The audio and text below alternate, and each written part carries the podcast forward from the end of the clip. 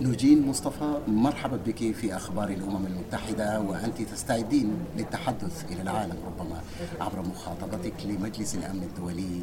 أنت الآن هنا في مقر الأمم المتحدة في نيويورك ولكن الرحلة التي قطعتيها على كرسي متحرك من منطقة أو حي الشيخ مقصود في حلب السورية قبل سنوات عديدة. حدثينا عن حياتك هناك قبل بداية الرحلة. طبعا حياتي حياتي هناك كانت لم تكن سهلة ولكن كانت آه، أجمل بكثير من فترة ما بعد الحرب.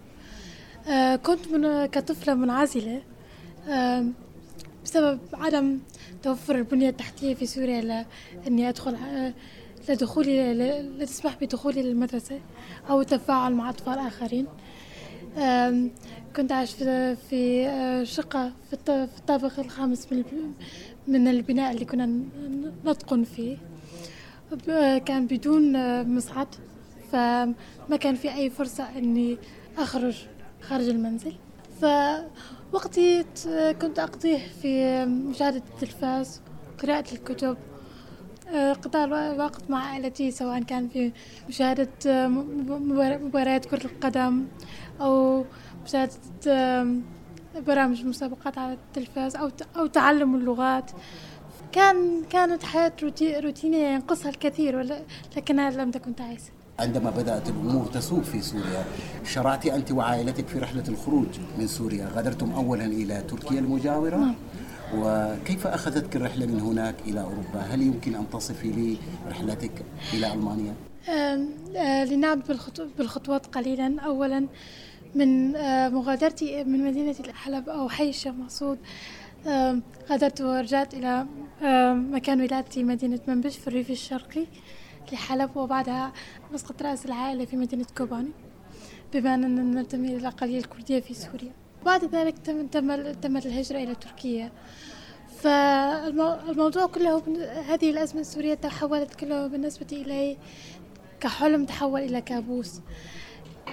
كنا في قمة الحماسة ومليئين بالأمل بمستقبل جديد للبلاد. لكنها تدمرت أمام أعيننا جميعا.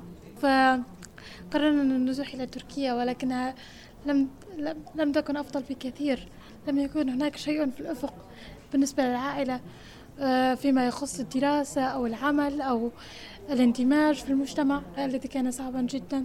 وخصوصا بالنسبة لشخص من ذوي الإعاقة لم تكن تركيا تختلف كثيرا عن سوريا. تم اتخاذ القرار النزوح إلى أوروبا بعد بعد حادثة أليمة حدثت للعائلة. وكانت هذه أول خطوة في في المستقبل الجديد. كنا مصرين جدا كانت العائلة مصرة كلها على إتمام الرحلة مهما كان مهما كلف الأمر. آه لم يكن وضع صعبا بسبب التضاريس الصعبة في الدول, في الدول وعلى الحدود. لا يوجد طرق مسهلة لذوي الاحتياجات الخاصة. آه هناك أيام كنت آه كنا نمنا فيها في العراء بدون مخدات أو أي شيء ليسهل آه إقامتنا أو رحلتنا. ولكن كنا كنا شديدي الإصرار على إكمال الطريق. وأخذتني وأخذتني الجولات إلى أماكن أخرى. تعرفت على ناس جدد ومررت بكثير من التجارب. أول مرة لي في القطار أول مرة لي على الدرج المتحرك أول مرة لي أرى البحر فيها كانت تجربة آه، آه، كنت واعية بأنها ستكون ستكون شيئا أعيشه لمرة واحدة في حياتي ولم أرد أن أقضيه تعيسة وكئيبة عندما وصلتم إلى ألمانيا آه، بعد أن قمتم بالإجراءات التي أدخلتكم إلى البلاد كيف استقبلك المجتمع الجديد؟ كان جد الترحيب ومنفتحا. كنت سعيدة جدا ببلوغ الهدف وكان هذا ما أثبت لي أنني أستطيع فعل أي شيء أريده في المستقبل. كنت متحمسة لأتحدث الألمانية وأصبح أفكر بالطريقة الألمانية ولكنها ولكنها كانت بالأساس خطوة في طريق بناء حياة جديدة. وكانت تصاحبها كل المشاعر من خوف إلى قلق إلى إلى تردد إلى محاولة استكشاف طريقك.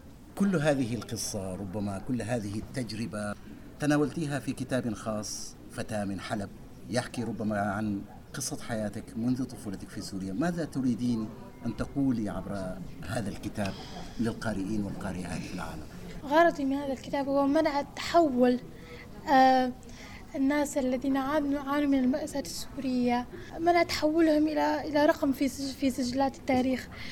آه أنا مولع أنا مولعة بالتاريخ وقد قرأت الكثير من الكتب وشاهدت الكثير من الوثائقيات وقد لاحظت التركيز الشديد على القادة في هذه الصراعات وكم هم بارعين بارعين استراتيجيا أو ماذا كانوا يخططون أو استجابة المجتمع الدولي. ولكن لا, لا أحد يتذكر الناس الذين عانوا. وأردت أن أعبر عن كل جزء من هويتي كشخص من ذوي الاحتياجات الخاصة كفتاة كردية كشخص يعيش في العالم الثالث. أردت أن أعبر عن كل جزء من هويتي من خلال هذا الكتاب وأن أعطي الأزمة السورية وما نمر به وجه إنسان. نجين هذا الاسم هو في الواقع باللغة الكردية. ماذا يعني اسم نجين؟ آه آه يعني الحياة الجديدة أظنه يليق بي آه وبظروفي الحالية. نو تعني آه الجديد أو ال new والجين تعني الحياة بلغتي الأم. تحدثت عن أنك من ذوي الاحتياجات الخاصة. ماذا يمكن أن تقولي لذوي الاحتياجات الخاصة خصوصا من الشباب في الوطن العربي؟ أريد أن أقول لهم أنهم بإمكانهم فعل أي شيء بالإصرار والتصميم والدعم اللازم. آه، لا تدع أي شخص يقنعك بأنك لا تساوي شيئا وبأن جهدك وعملك لن, يفيد في أي شيء. لا, تدع أحد أي أحد يقنعك بأنك بأنك رقم زائد في في تعداد سكان العالم. ما تفعله يهم وأنت إنسان آه، لست عالة على أي أحد. سمعت أيضا أنك قد تعلمت اللغة الإنجليزية بطريقة غريبة بعض الشيء أو ربما فريدة طريقتي في تعلم اللغة الإنجليزية كانت كما ذكرت غريبة. تعلمتها من خلال مشاهدتي لمسلسل أمريكي مع مع الترجمة العربية. كنت في الفترة الأولى أتابع الترجمة لأفهم ما يقولون وبعد فترة لاحظت بأنني لم أعد لم أعد أحتاجها. كان كان كان المسلسل هو طريقتي لتعلم المحادثة اليومية في اللغة وبعد ذلك حاولت تطوير نفسي ومشاهدة أنواع أخرى من البرامج كالبرامج الطبية والوثائقيات وبرامج طبخ لتوسيع معجمي في مختلف مجالات اللغة. بعد سنتين أستطيع تحدث الإنجليزية. نجين مصطفى شكرا لك جزيلا من أخبار الأمم المتحدة. شكرا لك أخي حفيظ.